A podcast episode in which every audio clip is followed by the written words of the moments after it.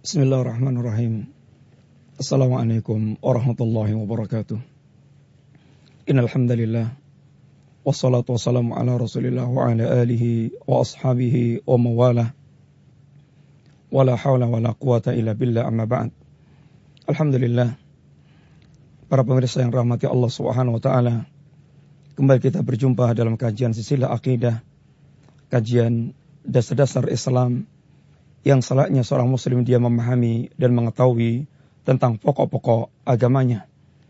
Yang karena di situlah kita akan menumbuhkan seluruh cabang-cabang amaliyah Islam yang akan diterima oleh Allah Subhanahu wa taala. Para pemirsa yang rahmati Allah, di antara arti pentingnya akidah yang dengannya Rasulullah telah membangun umat ini dari dasar akidah di mana akidah akan menjadikan pemiliknya memiliki kekuatan terhalang dari melakukan perbuatan kemaksiatan kepada Allah Subhanahu wa taala. Telah kita sampaikan betapa sangat buruknya dampak kemaksiatan dalam kehidupan pribadi dan masyarakat. Maka sekarang lihatlah bagaimana generasi yang dididik oleh Nabi berkaitan dengan jiwa yang telah tertanam akidah mereka. Allah Subhanahu wa taala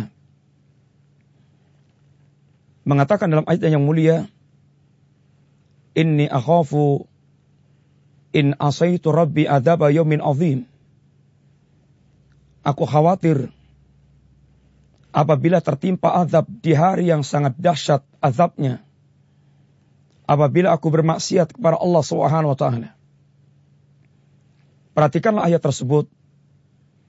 Bagaimana Allah Subhanahu wa taala menjadikan orang ini dia tertahan dari melakukan perbuatan maksiat disebabkan karena kekhawatiran terhadap adab Allah Subhanahu wa taala di hari yang Allah menimpakan adab kepada mereka bermaksiat kepada Allah taala.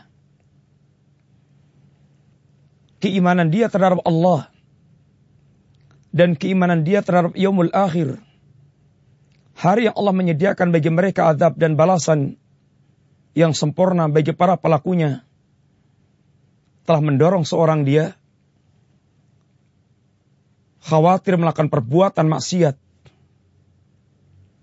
Maka perhatikanlah bagaimana generasi umat ini yang telah terdidik dengan pendidikan akidah betul-betul mereka telah mewujudkan kehidupan yang jauh dari bermaksiat kepada Allah Subhanahu wa taala. Dalam sebuah riwayat yang tercantum dalam kitab Riyadhus Salihin dalam bab yang pertama babul ikhlas di sana dibawakan al-Imam An-Nawawi riwayat yang cukup panjang tentang tiga tentang kisah tiga orang yang bermalam di gua. Kemudian mereka tertutup pintu guanya dengan batu yang besar yang menjadikan mereka tidak bisa keluar dari gua tersebut. Hingga kemudian di antara mereka memerintahkan agar berdoa kepada Allah Subhanahu wa taala dengan berwasilah dengan bertawasul. Bertawasul dengan amal-amal yang mereka anggap terbaik yang pernah mereka lakukan. Lalu masing-masing mereka bertawasul, satu di antaranya adalah seorang pemuda yang mereka mengisahkan tentang amaliyahnya. Dia memiliki seorang keponakan, dia memiliki seorang sepupu wanita yang sangat dia mencintai sebagaimana layaknya seorang laki-laki mencintai wanita dengan kecintaan yang sangat besar. Setiap dia menginginkan kenikmatan dari wanita tersebut, ditolak oleh wanita ini. Hingga satu saat datang muslim paceklik yang orang dibuat kesulitan berkaitan dengan harta yang mereka butuhkan maka wanita ini pun datang pada sang pemuda tersebut yang kemudian sang pemuda menyanggupi untuk memberikan bantuan 120 dinar. Dia kasih 120 dinar. Seandainya satu dinar kurang lebih satu uh, dua juta, maka 120 dinar berarti kira-kira ini uh, 240 juta atau kurang lebih sekitar itu. Kemudian uh, dengan syarat pemberian tersebut wanita menyerahkan kepada sang pemuda untuk dia bisa menikmati sang wanita tersebut. Singkat cerita ketika ember hampir masuk sumur. Kinayah. Hampir terjadi perzinaan antara laki-laki dan perempuan ini. Maka sang wanita mengatakan, Ittaqillaha wala tufdil khatam illa bihaqqiha. Ittaqillah. Bertakwalah kepada Allah Subhanahu wa taala. Jangan engkau pecahkan cincin kecuali dengan haknya. Artinya, jangan kau lakukan perbuatan ini kecuali dengan cara yang sah, dengan cara yang syar'i, dengan cara yang halal. Maka ketika sang laki-laki, sang pemuda disebut dengan kalimat ittaqillah, hati dia bergetar. Hati dia menyambung dengan Allah Subhanahu wa taala dan dia ada rasa takutnya kepada Allah SWT. Lalu dia tinggalkan wanita beserta dengan harta yang telah dia berikan. Lalu dia katakan dalam doanya, Ya Rabb, seandainya aku lakukan amal ini semata-mata karenamu, maka keluarkan aku dari gua ini terbukalah pintu gua sedikit akan tapi mereka belum bisa keluar hingga dua orang yang lainnya berdoa kepada Allah dengan amal-amal yang mereka anggap paling ikhlas dia tunikan sampai Allah keluarkan mereka dari gua. Sang pemuda yang ketika dia ingatkan dengan kalimat ittaqillah kemudian dia ada tergetar hatinya hingga dia tinggalkan perbuatan maksiat yang hampir saja dia terjerumus ke dalamnya, maka sungguh ini merupakan dampak akidah. Dampak akidah karena dia memiliki keyakinan terhadap Allah Subhanahu wa taala dan dia mengagungkan Allah Subhanahu wa taala. Coba lihatlah dan perhatikanlah para pemirsa yang dirahmati Allah Subhanahu wa taala. Di zaman kita betapa kita setiap hari atau sering kita dengarkan berita dan kabar perkosaan di mana-mana dan mereka berkelompok dalam memperkosa orang, perzinaan meluas, dan sungguh ini merupakan dampak karena lemahnya akidah dan hampir hilangnya keimanan dalam hati seorang. Dan bahkan ketika mereka diingatkan pun, diingatkan tentang Allah, diingatkan tentang Yomul Akhir, hati mereka la taharrak. Hati mereka tidak tergerak sama sekali. Karena sungguh sangat lemah akidah yang ada dalam hati mereka.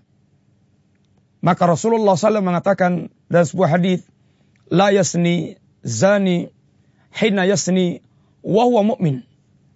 Wa la yasriku sariq hina yasriku wa huwa mu'min. Wa la yasrabul khamra hina yasrabuha wa huwa mu'min. Tidaklah seorang dia berzina ketika dia berzina sedangkan dia mukmin.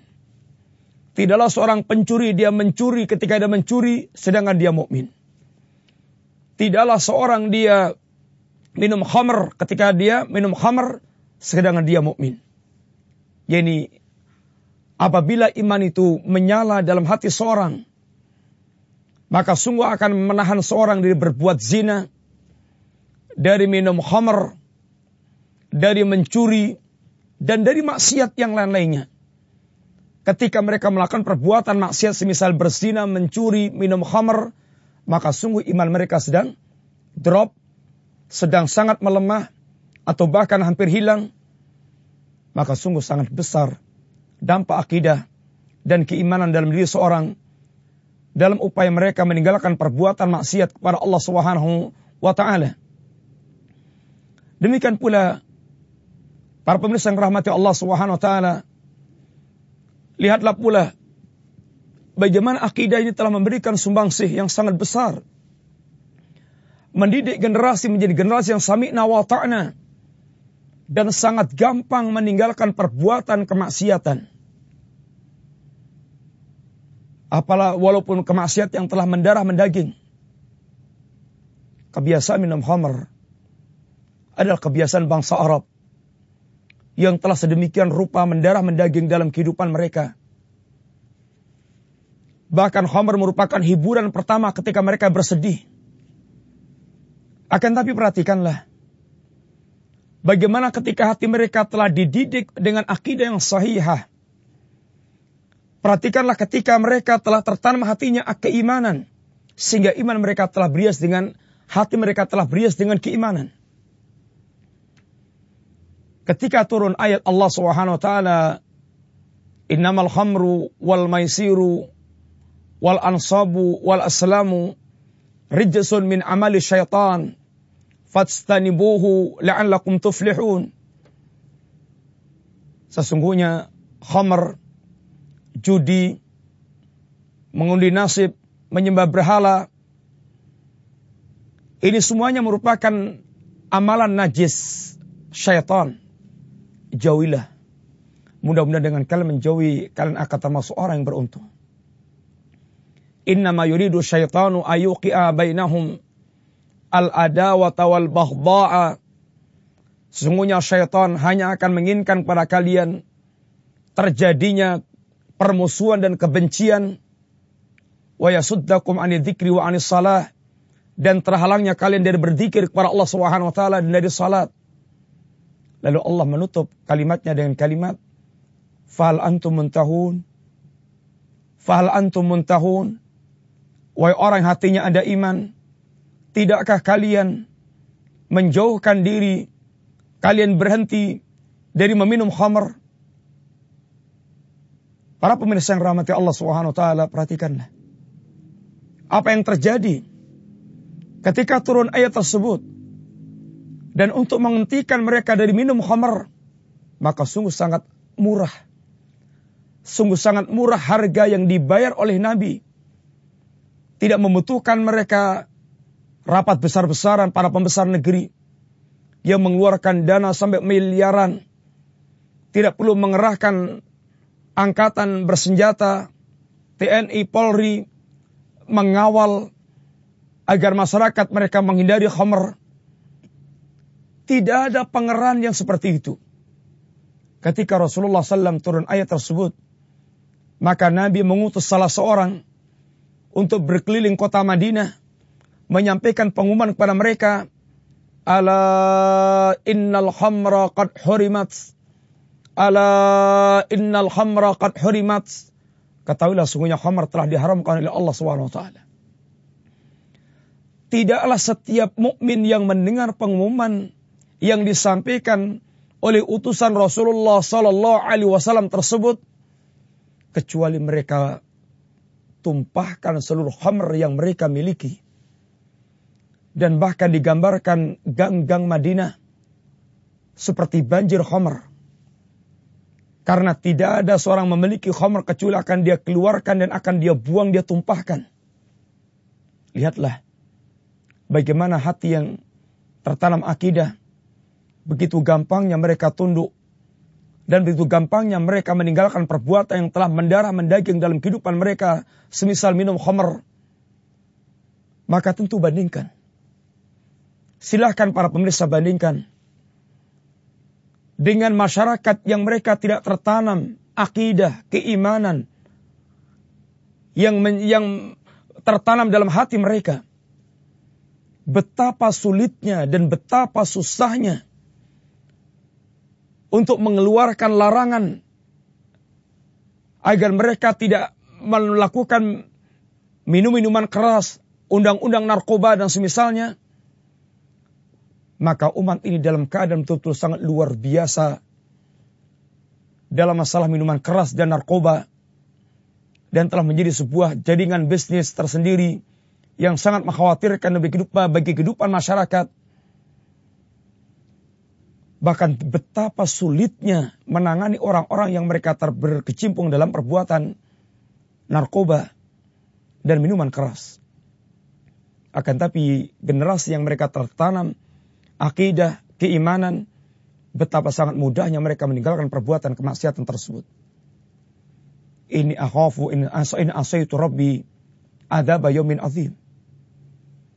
Demikian pula para manusia yang rahmati Allah Subhanahu wa taala. Lihatlah bagaimana akidah telah menjadikan mereka menjadi orang yang mereka memiliki sifat muraqabah. Memiliki jiwa muraqabatullah. Memiliki jiwa selalu dalam pengawasan Allah Subhanahu wa taala. Di zaman Umar bin Khattab radhiyallahu anhu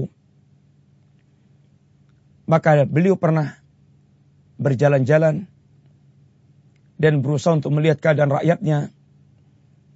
Dia bertemu dengan seorang penggembala yang yang mengembalakan kambing tuannya dan Umar ingin mengujinya. Kata Umar, jualah seekor kambing kepadaku. Maka kata si budak ini, saya sekedar penggembala dan saya bukan pemilik kambing-kambing ini. Gampang, katakan pada Tuhan Anda, akal hadib, bahwa kambing dimakan serigala. Kambing dimakan serigala.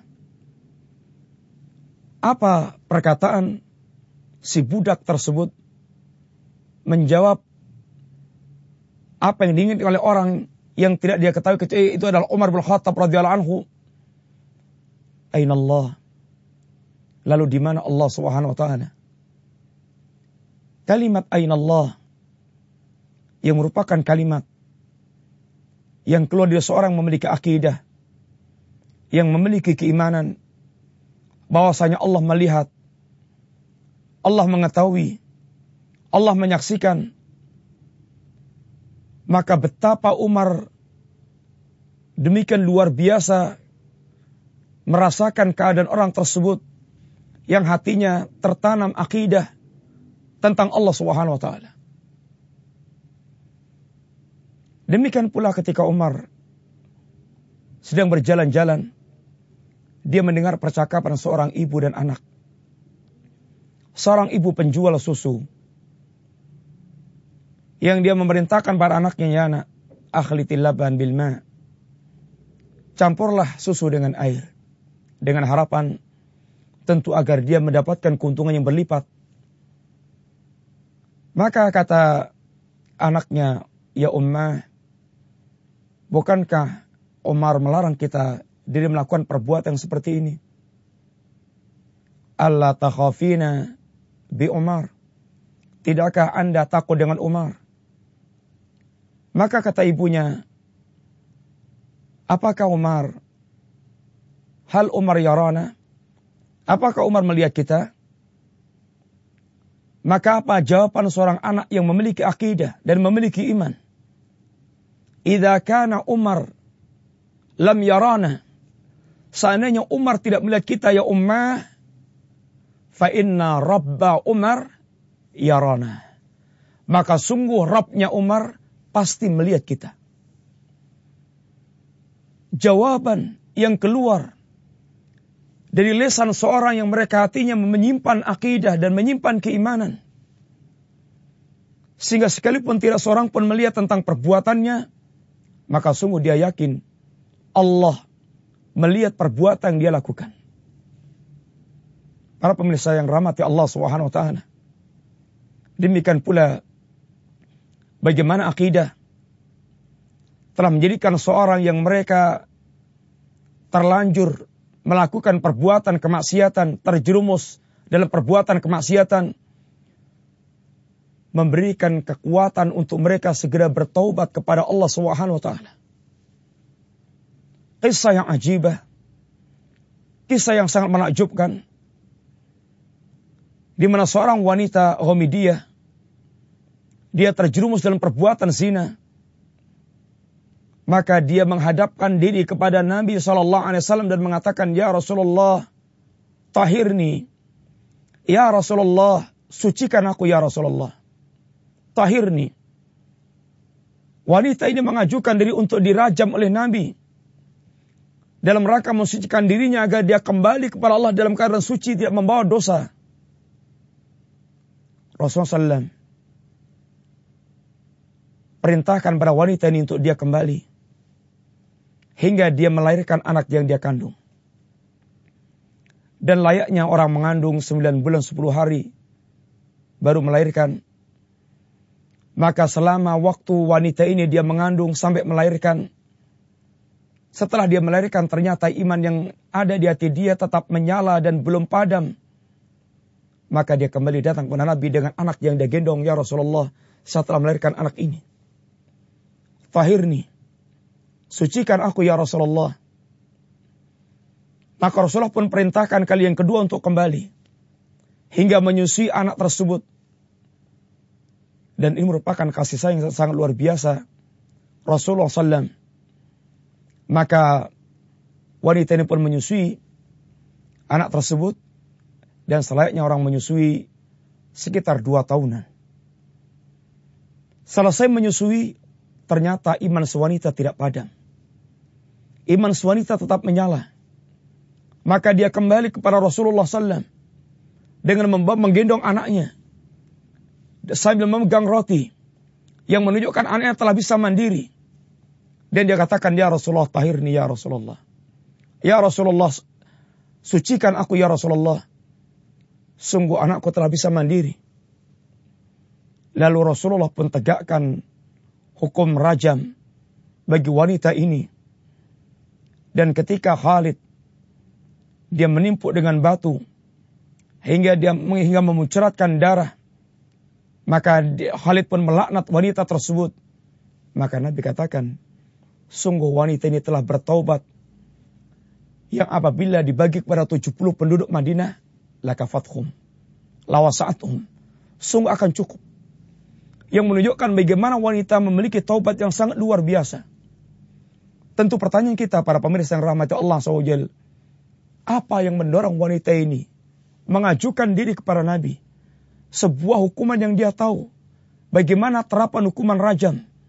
Sangat menyedihkan dan memilukan dan mengerikan.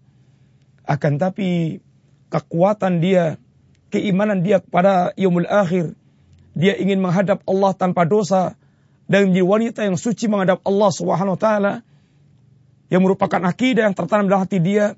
Sungguh telah mendorong dia memiliki menjadi seorang yang memiliki semangat untuk mensucikan dirinya karena memang seorang mukmin bukan orang yang maksum.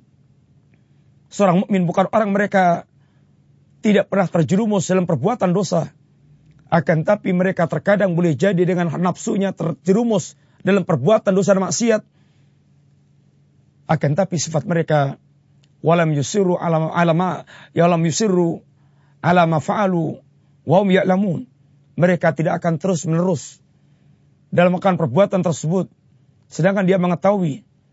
Dan ketika dia terjerumus dalam perbuatan fahisyah, wa idza walladzina idza fa'alu fahisatan aw dhalamu anfusahum apabila mereka terjerumus melakukan perbuatan fahisyah atau mereka membolimi diri mereka sendiri, zakarullaha mereka pun segera hatinya ingat kepada Allah Subhanahu wa taala, fastaghfaru lidunubihim Lalu mereka pun segera meminta ampun, bertaubat kepada Allah, meminta ampun kepada Allah Subhanahu wa taala. Wa may. Dan memang tidak ada yang mengampunkan dosa kecuali Allah Subhanahu wa taala dan hamba ini mengetahui Allah lah Rabb yang akan mengampunkan dosa dan dia mengetahui tentang adab yang Allah sediakan bagi para pelaku dosa, maka dia pun segera kembali kepada Allah SWT. Masalah muslimin. Demikian di antara dampak akidah. Bagaimana akidah memberikan dorongan yang sangat kuat bagi seorang untuk dia takut kepada Allah dan meninggalkan perbuatan maksiat. Inni akhafu in asaitu rabbi adaba yaumin azim. Sungguh aku taat, sungguh aku khawatir tertimpa adab Allah yang sangat pedih di hari yang sangat agung apabila aku bermaksiat kepada Allah Subhanahu wa taala. Mudah-mudahan kita termasuk di antara hamba Allah yang memiliki dan diberikan kekuatan meninggalkan kemaksiatan karena dampak akidah yang kita miliki, karena kita yakin kepada Allah, kita mengimani Allah, kita mengimani yaumul akhir, kita mengimani jannah wan nar, kita mengimani hisab, kita mengimani yaumul ba'ath, kita mengimani qisas, kita mengimani sirat. Mudah-mudahan Allah SWT menjadikan kita di antara hamba yang kembali kepada Allah dalam keadaan dibersihkan dari segala dosa dan kita tidak kembali kecuali membawa kebaikan sehingga kita akan dimudahkan hisapnya di hadapan Allah Subhanahu wa taala. Mudah-mudahan manfaat. Wassallallahu ala nabiyyina Muhammadin wa ala alihi wa wasallam. Assalamualaikum warahmatullahi wabarakatuh.